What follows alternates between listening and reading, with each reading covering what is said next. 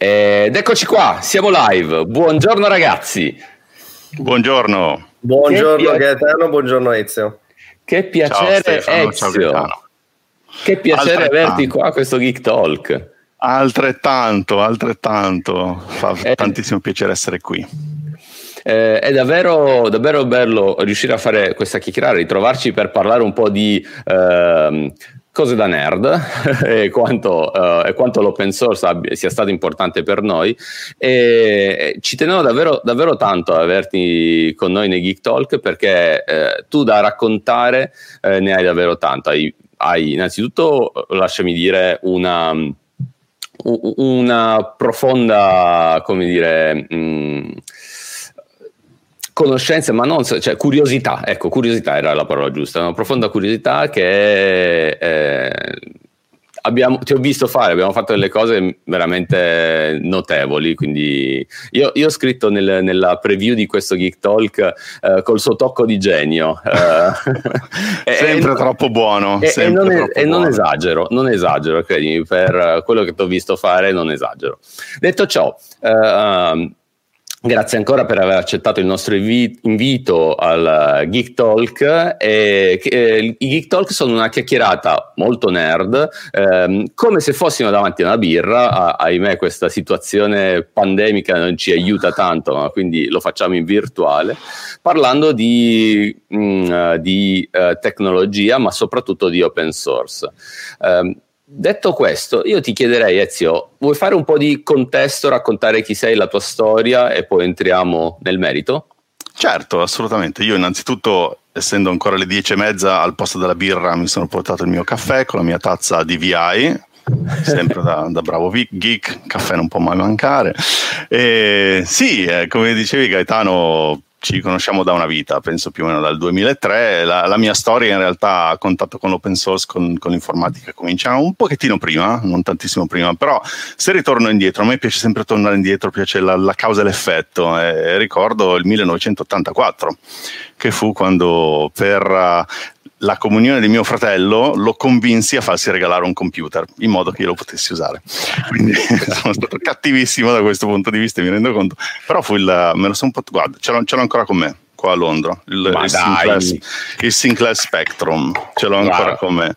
Perché lo, perché lo, associo all'open source? Perché all'epoca, chi se lo ricorda, chi è vecchio come noi, si ricorda che erano computer che tu potevi aprire e potevi capire, cioè da componente a componente riuscivi veramente a sapere cosa stava funzionando dentro. Oggi purtroppo o per fortuna le architetture che usiamo sono tutte molto più complesse, molto più opache. Prima veramente avevi la possibilità di aprirlo questo computer, di metterci le mani mani di farlo funzionare. C'erano i listati su, uh, sulle riviste che potevi scaricare, esatto. quindi c'era il codice sorgente. Quindi nella, nel mio chiedermi no, da dove arriva la mia passione per l'open source, da dove arriva questo interesse, in realtà sono arrivato quando ero piccolo. Uh, però fast forward tanti anni, insomma, come, un po' come tutti all'università ho avuto la fortuna di avvicinarmi a Linux perché la nostra università uh, era nel 1992 connessa a internet, non era una cosa che potevi dare per scontato all'epoca e, e ho iniziato il mio primo lavoro facendo l'assistente all'università, per cui aiutavo gli altri studenti di uno o due anni prima di me a, a mettersi a lavorare nei laboratori di informatica.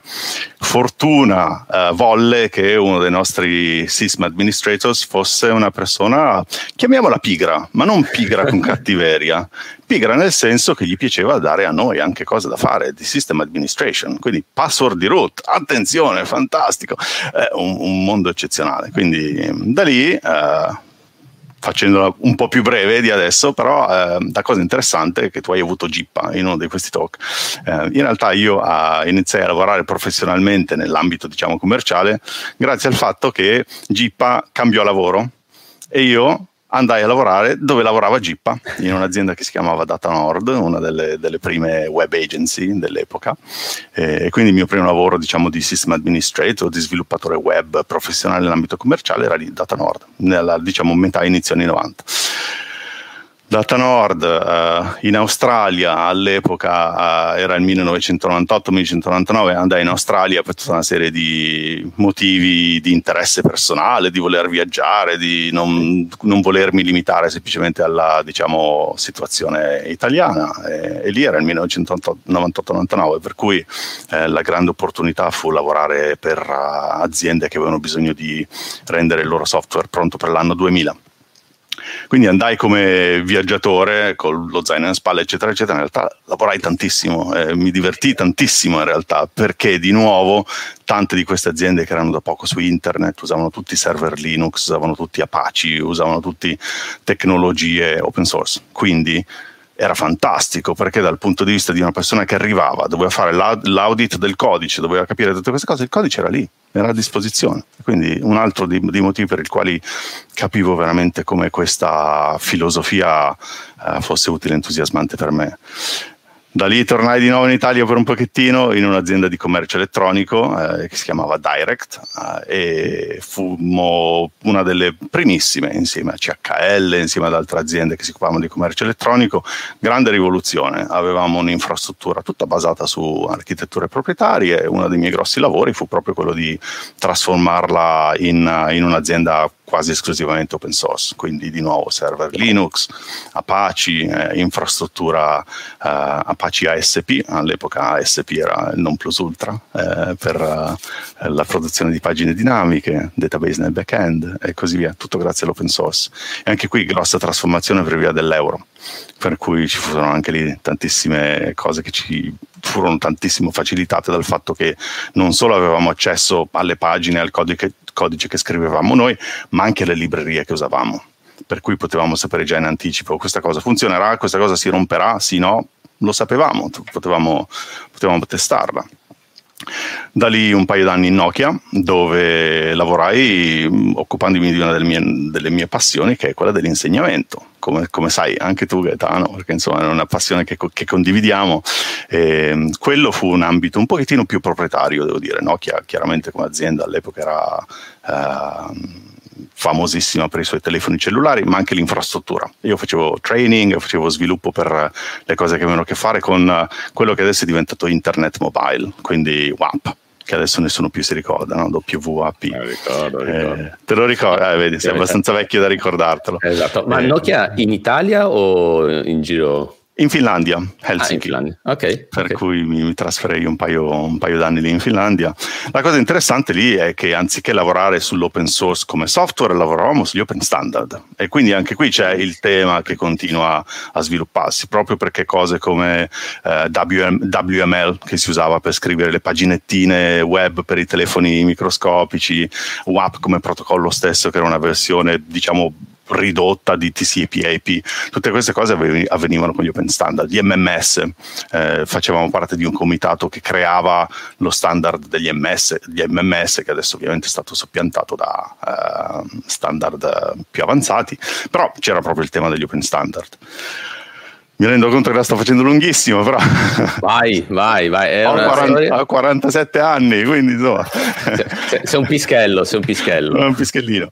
Da lì, lunghissima, non la chiamo neanche parentesi, lunghissimo periodo in, in Red Hat, dove ci siamo conosciuti io e te, Gaetano, e insomma, storia entusiasmante. Ho iniziato veramente con tantissima passione nel supporto tecnico e lì ho avuto la, la, la possibilità di esplorare cosa significava diciamolo pure esplicitamente fare soldi con l'open source, cioè non è una cosa sbagliata fare business e, e creare un, un ecosistema che, che, che, crea ricchezza, che crea soldi.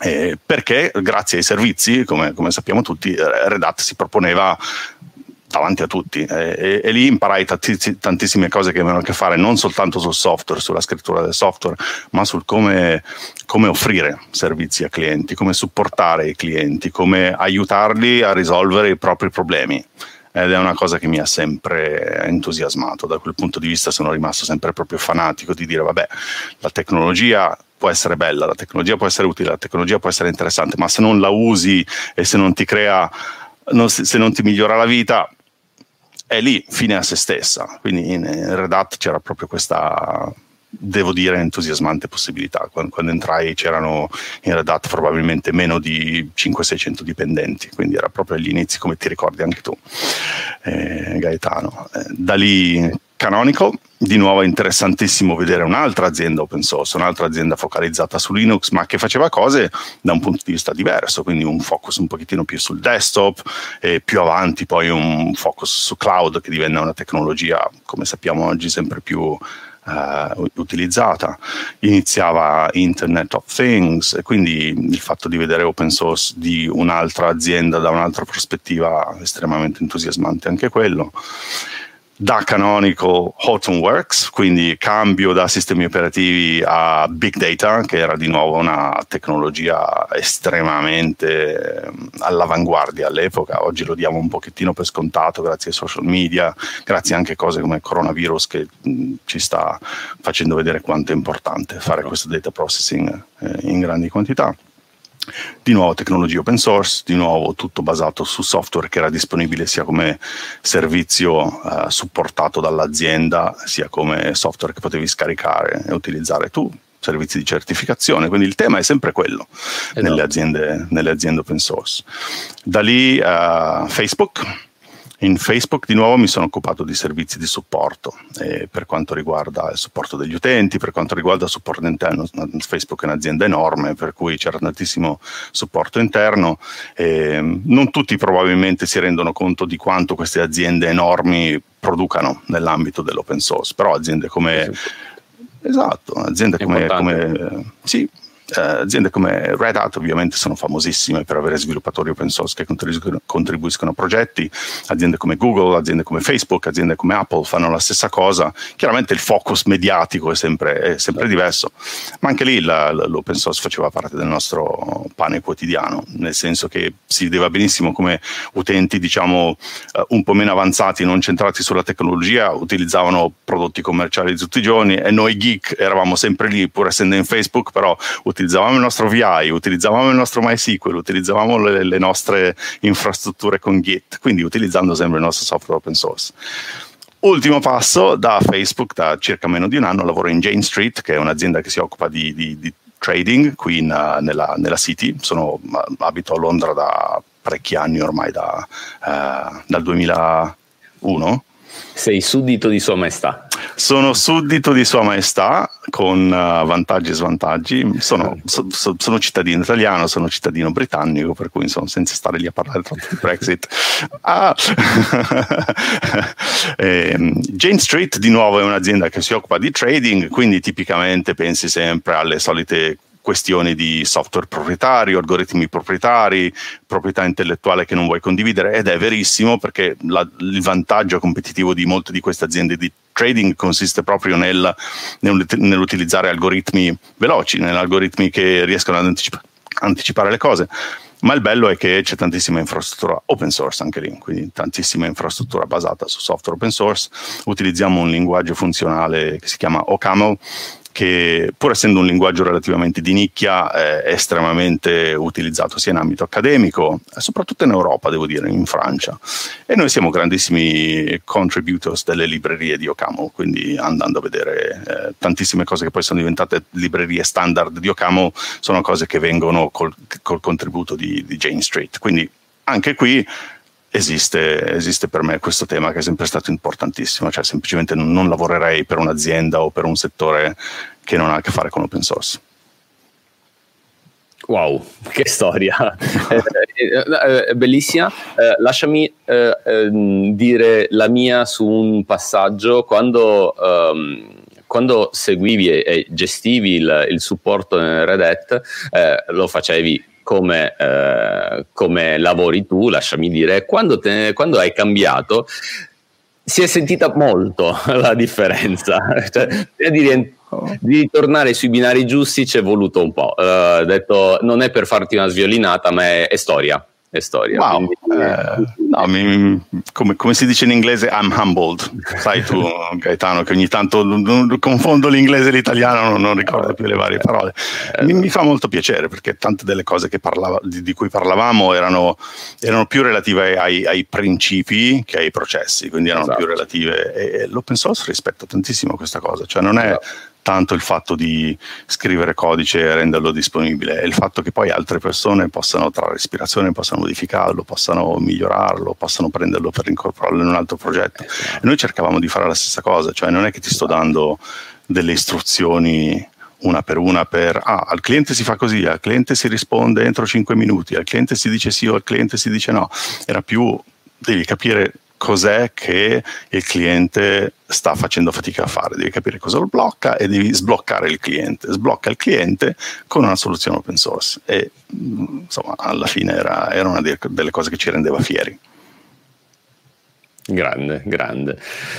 Stefano, stai Volevi dire no, qualcosa? è che mi ritrovo, cioè nel senso quando Ezio dice non lavorerei mai per una società che non ha a che fare con l'open source, eh, eh, sì, cioè nel senso poi è chiaro che la, la, vita ti mette davanti opportunità di tutto, ma poi quando fai una scelta eh, è quella del, legata all'open source, noi sappiamo bene di che, che scelta sia, eh, e poi eh, insomma certo che poi diventando grandi subentrano tante altre cose, lo sappiamo, no? eh, la famiglia, eccetera, delle decisioni legate che non dipendono magari più da te. Però l'open source rimane un cardine per quantomeno per me, però mi fa piacere sentirlo anche da, da persone come te, Ezio, che addirittura hanno girato il mondo.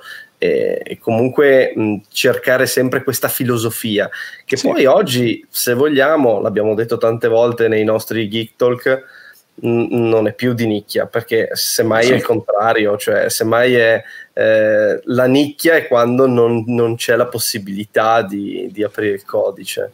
Assolutamente sì, anzi riflettevo proprio su questa cosa con un mio collega che è passato in Microsoft, anche lui appassionato di open source e tutto, e pensavo a quanto vent'anni fa questa cosa sarebbe stata percepita come impossibile. Cioè cosa dici? Passi in Microsoft e sei appassionato di open source, non puoi fare questa cosa, è impossibile.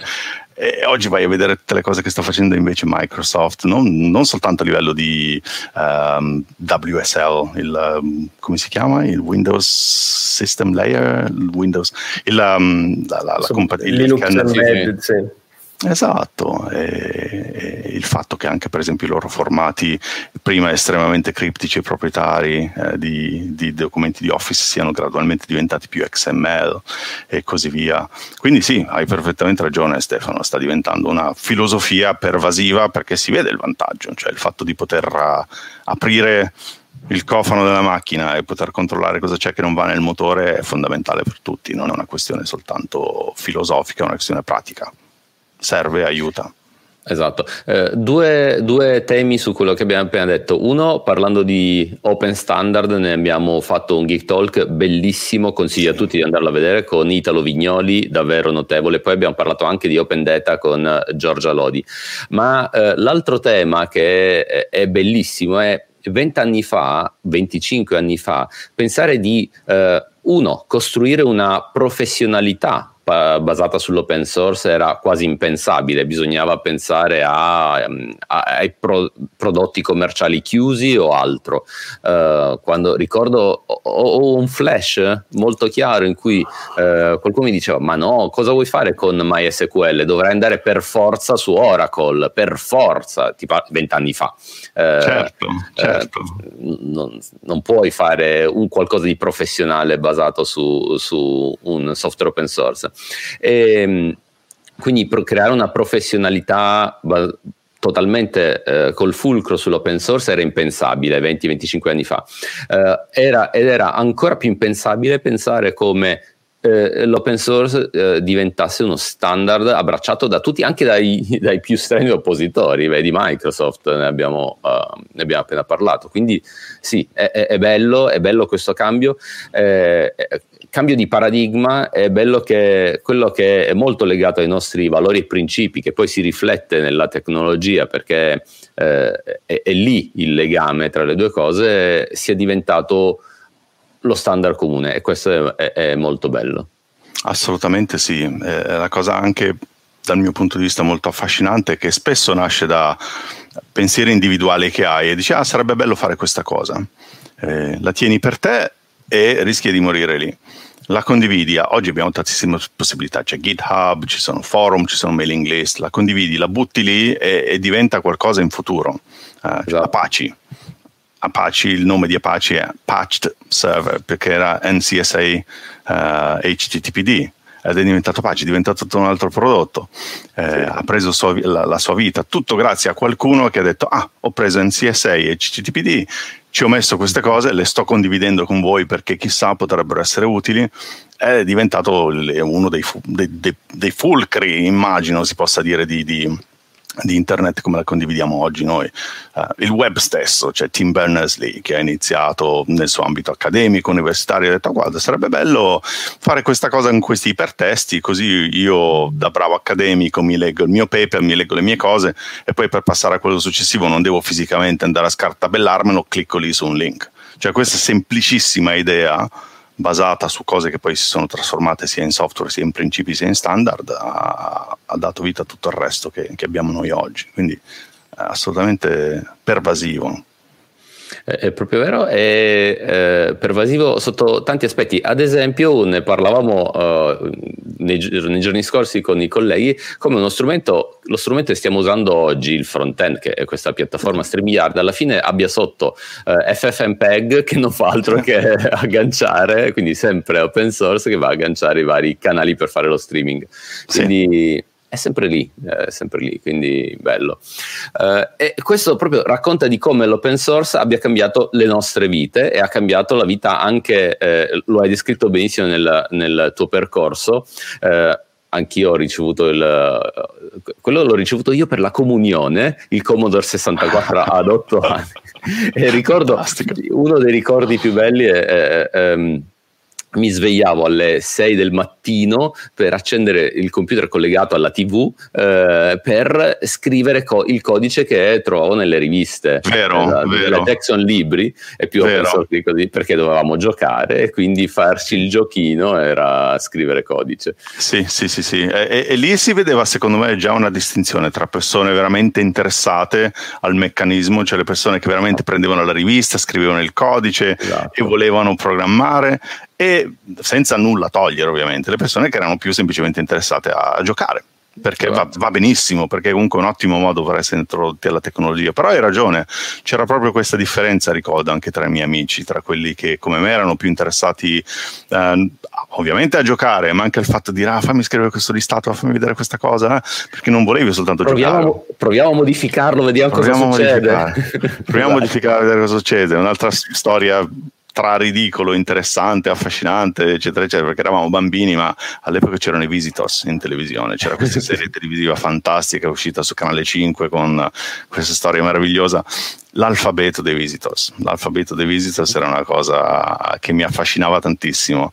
E io e un mio amico, a, entrambi avevamo lo Spectrum, avevamo imparato a scrivere, a, a creare i nostri font e quindi ci siamo creati il font dei visitors in modo da avere il nostro spectrum che quando scrivevamo le cose ci faceva vedere i listati come se fossero le schermate che vedevamo dei visitors in televisione. Quindi anche il concetto che spesso i geek vengono associati a persone tecniche, meccaniche, poco creative, quanto invece questa cosa non sia vera, è semplicemente una questione di grandi numeri, e più allarghi la comunità e più allarghi le eh prospettive sì. delle persone, più ti rendi conto che non è così. Cioè, c'è GIMP, per esempio, no? che permette esatto. a tantissime persone di, eh, di, esprimere la propria creatività. Eh, ricordo proprio queste cose, quindi non è soltanto la la passione per la tecnologia, ma anche come si può coniugare la creatività, come si può coniugare l'arte.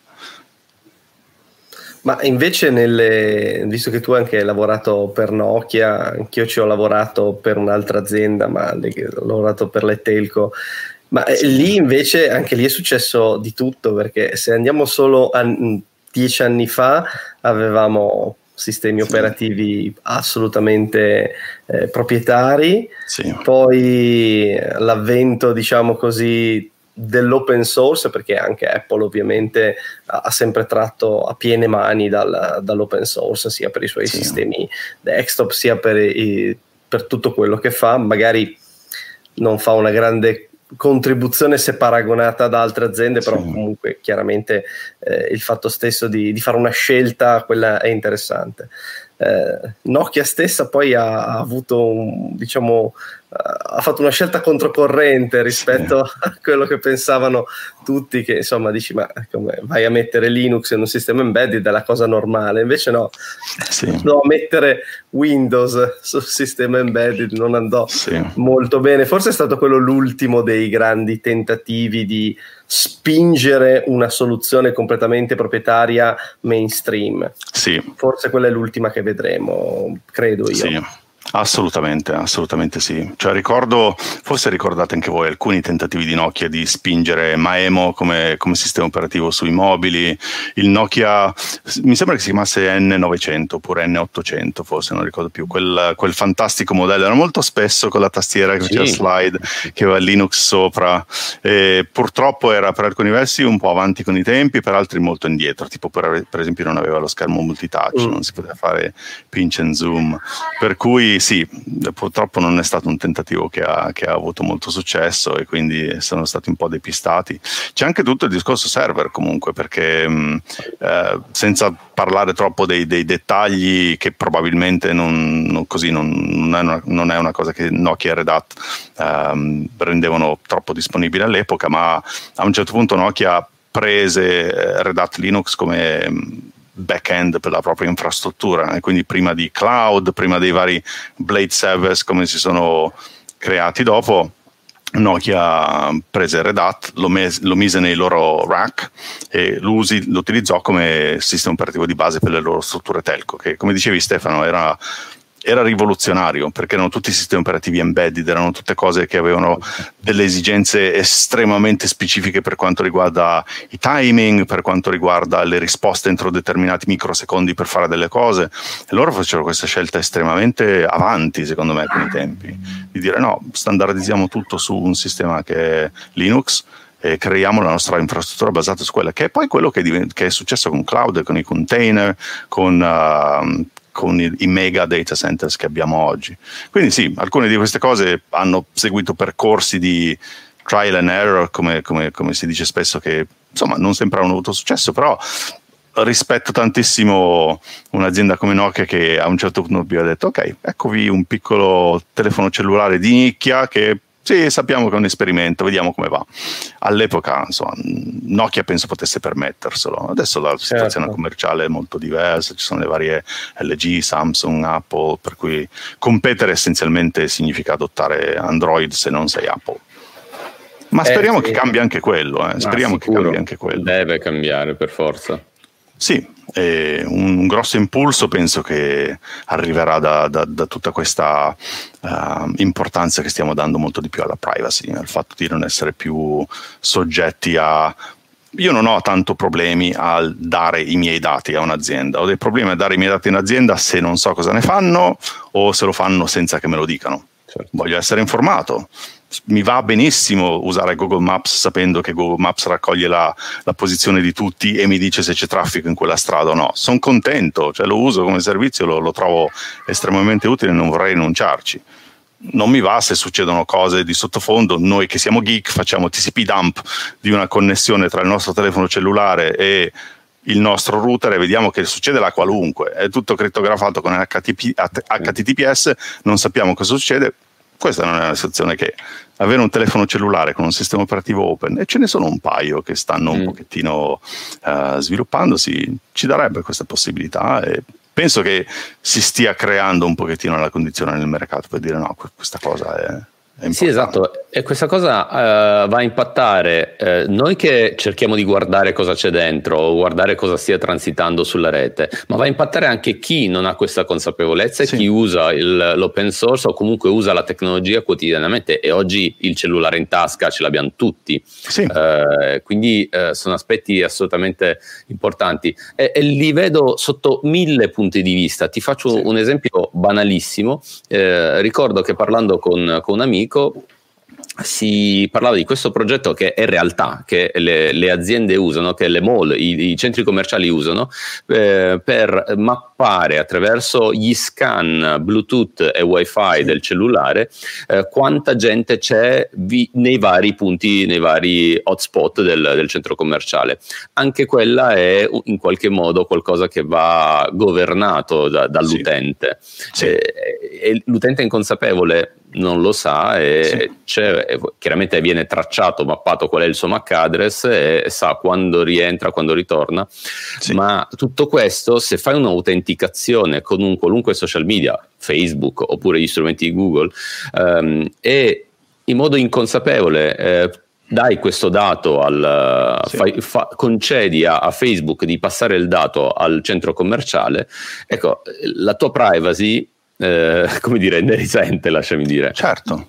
Però devi esserne consapevole e gli strumenti open source in questo ci possono aiutare. Fondamentale, hai ragione, anzi hai fatto un esempio secondo me estremamente um, corrente con quello che sta succedendo adesso. Abbiamo sentito tutti di questa migrazione di massa da persone che non vogliono più usare WhatsApp perché ci spia i messaggi di qua e di là e circolano tutte queste fake news tecniche, perché non sono solo politiche, le fake news, sì. eh, che non sono assolutamente vere, nel senso che, attenzione, bisogna sempre chiarire un po' di, di cose è vero che, che, WhatsApp sta cambiando policy di privacy, è più o meno l'equivalente di quando chiamiamo un call center e ci dicono per questioni di qualità la tua chiamata potrebbe essere registrata. Cioè quello che WhatsApp sta dicendo è che se tu scegli di mandare messaggi a un'attività commerciale, allora noi registriamo un pochettino più di dati e l'attività commerciale, per esempio, si riserva il diritto di registrare la chat perché lo possono usare per le loro per le loro attività di controllo qualità, eccetera, eccetera. Sempre se e solo se lo fai per un'attività, se, se mandi messaggi a un'attività commerciale. Questa cosa è stata estremamente incompresa da tutto il mondo che si è indignato, eh? anche perché questa è un'opinione personale, eh? attenzione, molto importante. Ho lavorato per, Facebook, per, per, Facebook, quindi, però scrivendo alla fine del messaggio una frase del tipo: Se queste cose non ti vanno bene, chiudi l'account secondo me crea una situazione in cui scateni proprio una, una, reazione emotiva e la gente dice ah attenzione questa cosa è grave allora questa cosa è seria. Cioè non me l'hai spiegato in un contesto un pochettino più, più chiaro.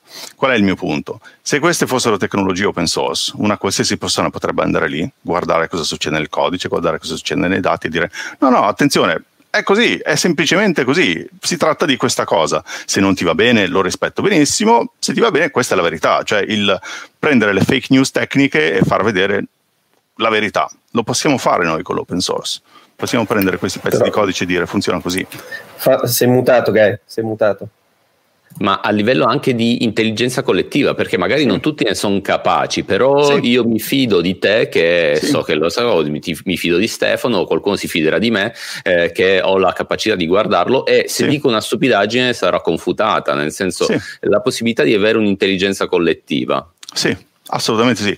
E anche qui ci sono sempre, bisogna essere, penso, sempre oggettivi, ci sono anche gli estremi. Cioè, Linus è famoso per avere opinioni estremamente eh, harsh, come si dice in inglese, non mi viene la parola in italiano, chiedo scusa a, a, a chi Vabbè, sta dall'Italia, è, ed è un estremo da questo punto di vista, perché è vero che stai prendendo la comunità, stai prendendo la verità tecnica, la stai trasformando in un messaggio che però è estremamente, è estremamente harsh da questo punto di vista. Ci sono sempre no, le vie di mezzo, ma sono d'accordissimo con te, cioè il fatto Beh. di avere questa possibilità e questa discussione è fantastico.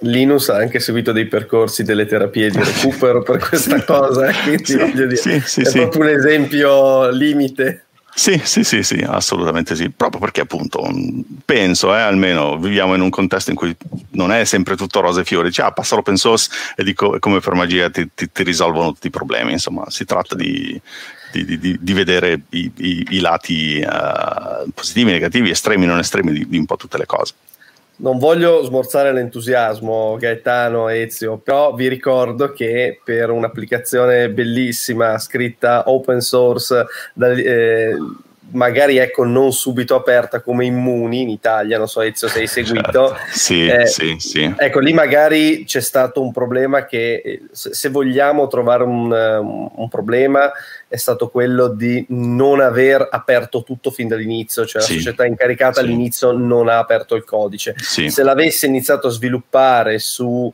um, Developers Italia, ad esempio, fin dall'inizio, probabilmente non ci sarebbe stata tutta quella scia. Però abbiamo visto che anche lì c'è stata tutta una, una, una, eh, tutta una serie di detrattori per essere, una, essere, prevenuti nei confronti di qualcosa che in realtà era completamente open source, sì. ehm, non tracciava alcun dato, non c'era sì. geolocalizzazione, non c'era niente, cioè l'applicazione perfetta è quello che a me ha sempre dato molto fastidio adesso non se ne parla più, non so neanche che fine ha fatto quell'app.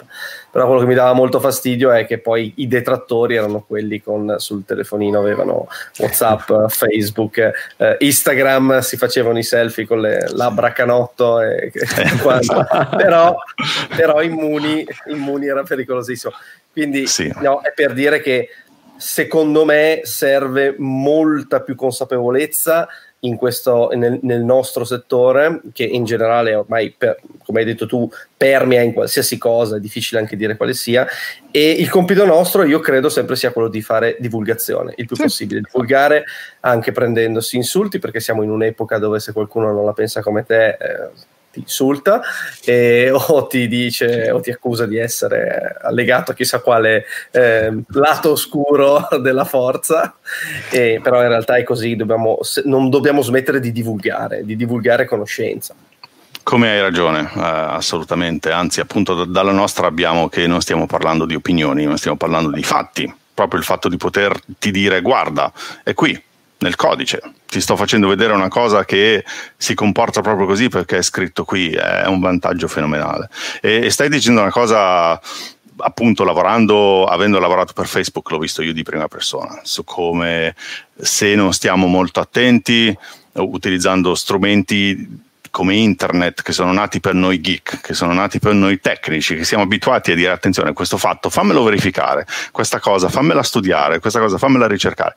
Se non li utilizzi con questa mentalità, e dici semplicemente ah questa cosa è sbagliata perché me l'ha detto l'amico del fratello, del nipote, del cognato, del cugino che mi ha mandato questo messaggio e lo scrivi è stato forwardato 50 volte, rischi tantissimo di entrare in questa echo chamber, come si dice in inglese, dove tutti dicono cose con le quali tu vai d'accordo e quindi cercare opinioni diverse dalle tue è fondamentale. E questo non è soltanto uno, è, è, utilissimo dal punto di vista tecnico, devi sempre farlo, cioè nel momento in cui scrivi un pezzo di codice e non lo fai revisionare da qualcuno, non lo fai, da, non lo fai testare da qualcuno, ti stai facendo mancare tutta questa possibilità, ma anche dal punto di vista de, de, delle opinioni, del pensiero in generale, di come, eh, di come vedi le cose, fondamentale. Sì poi finisci col mettere il post con scritto non autorizzo Facebook a, a divulgare i miei dati che sì. ti anche ti espone al pubblico ludibrio esatto. in un modo che però uno sì. non lo sa eh. esatto, uno non lo sa magari lo copia magari dice ah guarda facendo questa cosa mi, mi proteggo facendo questa cosa eh, assolutamente, ma tra l'altro ci sono, a, a parte diciamo, queste, queste, cose che sono tutto sommato abbastanza, chiamiamole sempliciotte, ci sono problemi e questioni vere. Per esempio, chi ha un figlio oggi e eh, con, loro, con, tutto il loro amore, con tutta la loro diciamo mh, buone intenzioni, posta una foto del figlio su, su, Facebook, della figlia su Facebook. Poi quando questo figlio ha 18 anni dice no, io non voglio essere nei social media, cioè io come decisione non voglio esserci. Eh, dobbiamo anche prevedere nella società che ci siano situazioni per cui io possa dirti ok, eh, hai, hai, hai diritto a non esserci, quindi come faccio a togliere il tuo nome, come faccio a togliere i riferimenti a te stesso. Ridiamo molto noi quando vediamo Google che fa Rights to be Forgotten o l'Unione Europea che fa, che fa queste leggi, ma in realtà viste in un contesto futuro in cui stiamo pensando a generazioni che adesso non possono prendere decisioni, sono estremamente importanti. E... Guarda, ti racconto una cosa brevissima. Io eh, sono papà da, da poco, da poco più di due mesi e eh, fin da subito, fin da quando l'aspettavamo la bimba, io ho portato sempre avanti in famiglia, ho spiegato bene che in nessun modo nessuno avrebbe divulgato neanche una foto sì. e non sì. ti dico eh, la fatica soprattutto sì. nei miei confronti di non mettere perché per la gioia di essere diventato papà non mettere una foto non mettere cioè l'impulso di condividere questa mia gioia è, è, è, è certo. fortissimo non c'è un'immagine, a parte ovviamente dei canali privati, magari quello sì. Eh, sul lavoro, ho mandato ai colleghi qualche foto, però non c'è una foto, ma nemmeno su WhatsApp da nessuna parte, se non una gallery privata dove si accede con eh, password e dove i parenti eh, hanno accesso. E questa è stata una scelta che tuttora mh, mm, mi costringe a spiegarla ai parenti che mi dicono: Ma come mai non fai? Ho saputo che non vuoi mandare, non ci fai vedere le foto della bambina magari anche persone eh, un po' più anziane là con l'età. Certo. Però il punto è proprio questo, eh, deciderà lei se vorrà sì. condividere le sue foto. Ma guarda, eh, questo, hai toccato un tema su cui mi fa Bellissimo. proprio piacere che l'hai detto perché è, è, veramente, è, è veramente, importante sulle, hai, e, hai continua a cambiare in questo senso il mondo, cioè il, andremo sempre più in quella direzione. So. Eh, hai ragione, anch'io non avendo figli, però mh, sento tantissimo questa cosa, un po' perché lavorando in Facebook erano temi di cui parlavamo. Eh, e di nuovo c'è una differenza enorme tra la, la percezione della gente che dice, ah, attenzione, ci sono le reti di pedofili che vanno lì a rubare le foto dei bambini ok, possono esserci dei casi nicchia in cui se tu sbadatamente pubblichi una foto pubblica su Twitter e tutto il resto queste cose succedono, ma la maggior parte delle nostre delle cose di cui stiamo discutendo non sono queste, sono quelle in cui tu semplicemente posti una foto in un, in un contesto più ristretto, però appunto non tengono assolutamente conto del fatto che questa persona, che adesso è una persona piccola che non può prendere decisioni per se stessa, in futuro possa dire no, io lì non voglio esserci, io non uh, ho, ho, ho, diritto a decidere per me stessa, per come persona. E questa cosa è difficilissima da spiegare, penso, a chi uh, non, non, si occupa di temi di privacy, non, non si occupa di temi di, di, di dati, di standard eliminando tutte queste cose che hanno appunto a che fare con le cospirazioni, che hanno a che fare con le false informazioni, semplicemente per dire no, no, questa è una persona che va rispettata, così com'è, punto. Non, ne, ci arriveremo, penso, penso che, sarà, sì. penso che sarà un discorso di formazione, di cultura, di educazione. Ezio, uh, volevo legarmi a questo tema uh, in modo un, un, po', come dire, un po' laterale, ma sempre dal contesto open source uh, verso il cloud, cioè quello che mh, sappiamo tutti, diciamo tutti, non ci sarebbe alcun cloud oggi senza l'open source, cioè l'evoluzione, ma non solo tecnologica, ma proprio concettuale che ha portato oggi al dato distribuito, all'informazione che oggi chiamiamo cloud e tutti utilizziamo, non, non sarebbe mai esistito senza l'evoluzione dell'open source. Eh, quindi eh, la domanda a questo punto è, eh, oggi i colossi, chi muove eh, la tecnologia o, e, e, molto altro, eh, e tanti soldi, ehm, eh, sono le aziende legate al cloud, i famosi nomi noti. Ma eh, la mia domanda a questo punto è quanto il cloud influenza l'open source e indirizza dove l'open source può andare in tutte le sue logiche, anche quelle privacy, le, come, certo. come, quello che abbiamo detto, ma eh, da un punto di vista prettamente tecnologico, eh, quanto il cloud e i colossi del cloud influenzano positivamente e negativamente l'open source. Prima hai accennato a quanto Facebook contribuisca a, alla community. Uh, gioie e dolori di, questo, di, questi temi, di questo uh, influenzare l'open source. Cosa, qual è il tuo pensiero al riguardo? Guarda, eh, torno un pochettino a quello che stavo dicendo prima sui rapporti di causa ed effetto. No? Cioè siamo entrati in una situazione in cui i sistemi sono diventati talmente complessi, gli ecosistemi sono diventati talmente complessi, che credo che ormai abbiamo scatenato tutta una serie di circoli viziosi, circoli virtuosi e sia difficile capire a ah, questo causa questo, perché poi c'è un'altra controcausa che causa qualcos'altro o che crea una, un'opportunità, una situazione. Per cui mh, penso che appunto ormai siamo diventati mh, tal- talmente complessi come architetture, come, come, come storie, come use case, che sia difficile semplificare un, un, un ragionamento così. Allora, tornando proprio alle filosofie di, di, base dell'open source, la vedo un po' così.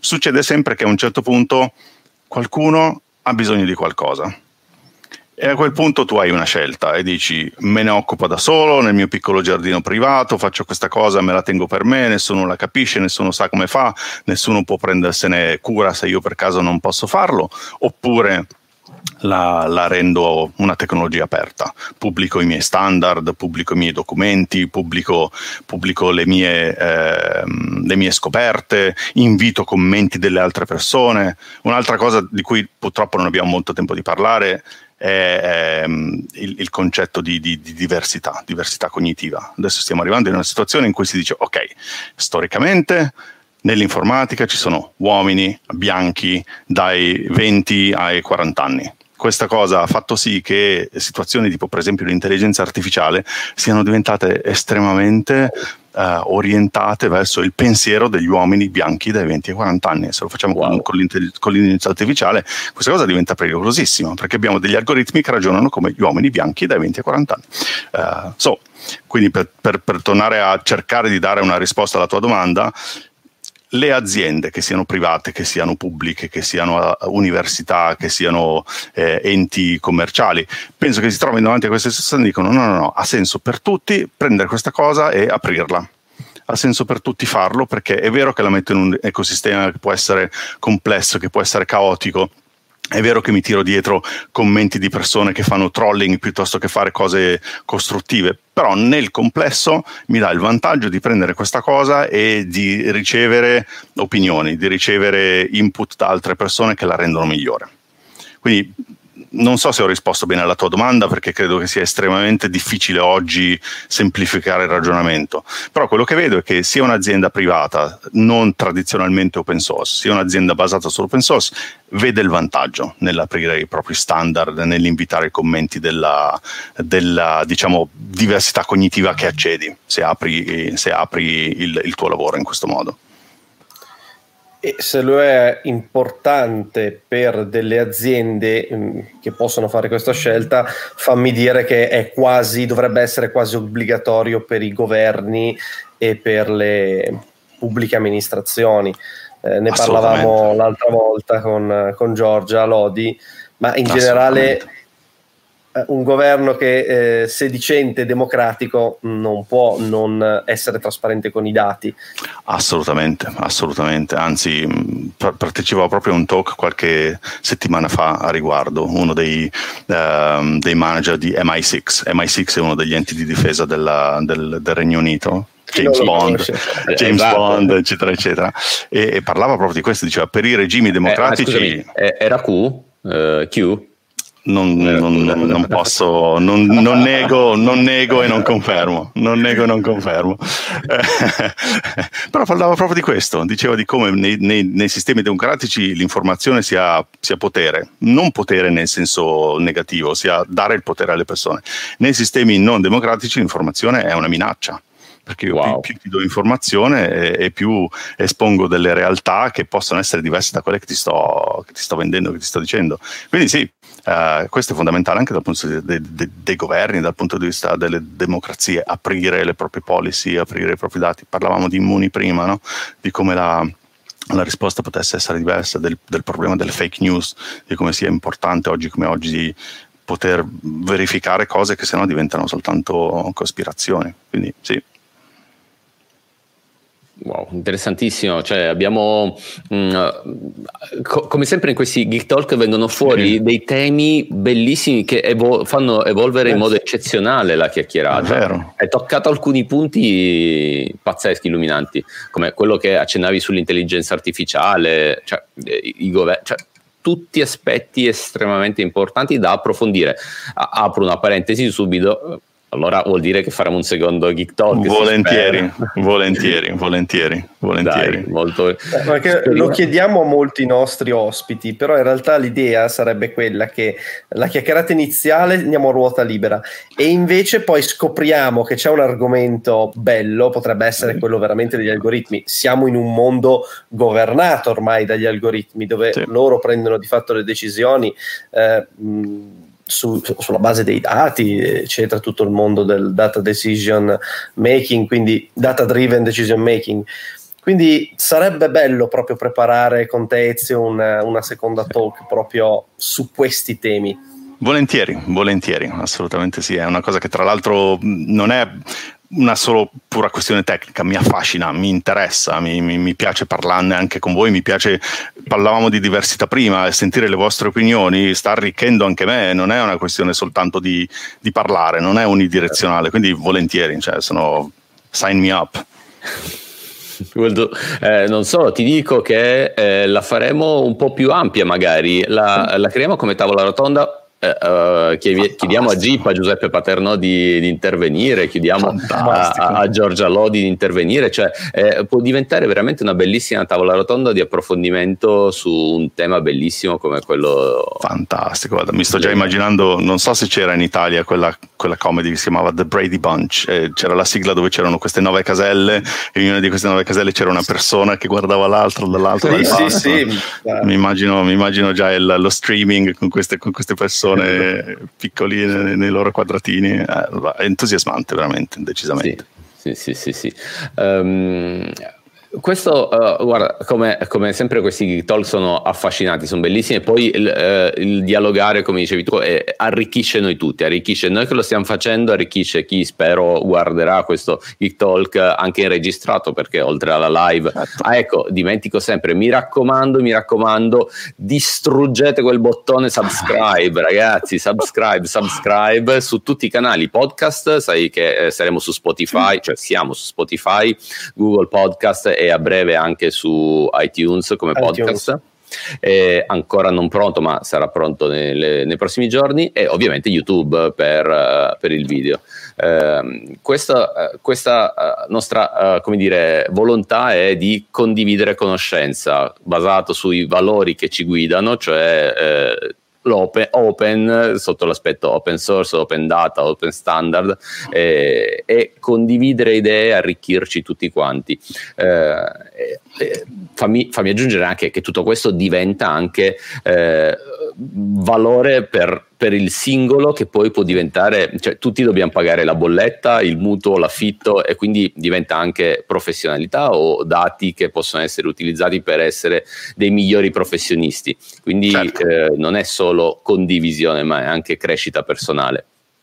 E, e, per questo ci, ci, spendiamo tanto e ci piace tantissimo fare, fare, questi geek talk. Siamo qui al sabato mattina, quindi grazie ancora per il tempo che eh, state spendendo. Ezio, Stefano, non so, ci sono anche i colleghi in back-end che seguono con la regia, eh, la regia questa, questo geek talk. Um, cosa dire? È, è veramente. È stata veramente una bella chiacchierata Vedo Stefano che ha ancora in canna una domanda. No, no, no, no, in realtà no, stavo proprio, mi stavo immaginando le nove caselle io. Teniamo per la prossima volta, fantastico. Sì, sì, me le stavo immaginando. Assolutamente. Um, a questo punto cosa dire? Ezio, grazie mille davvero, è stato un vero piacere averti qui con noi eh, e ci, ci, raggiorniamo per i prossimi Geek Talk sperando poi oltre a quello delle nove caselle speriamo davvero di poterlo fare di presenza davanti a una birra insieme eh, quando o noi facciamo un salto dalle tue parti oppure tu fai un salto dalle nostre parti per berci una birra insieme. Fondamentale assolutamente come ricordo sempre Gaetano Scusa, dove Stefano. c'è Ezio, volevo dirti, dove ci sei tu non ci sono pub, no? Vero? No, no, no, no, guarda, ce n'è tipo soltanto tre sotto casa, quindi non c'è problema. Tra l'altro, piccola informazione, il pub sotto casa mia fa uh, la farinata, fa la farinata. È una cosa incredibile, eh, si tratta di, di, di, un posto che ha una, un barettino alla Spezia e qua, e fa la farinata. Wow. Quindi, wow. per dire, Grandioso. Fenomenale. Sì, sì, sì. Ragazzi, grazie, un abbraccio e ci vediamo presto. Grazie a voi. Ciao a tutti. A ciao. ciao a tutti. Ciao, ciao ragazzi, ciao.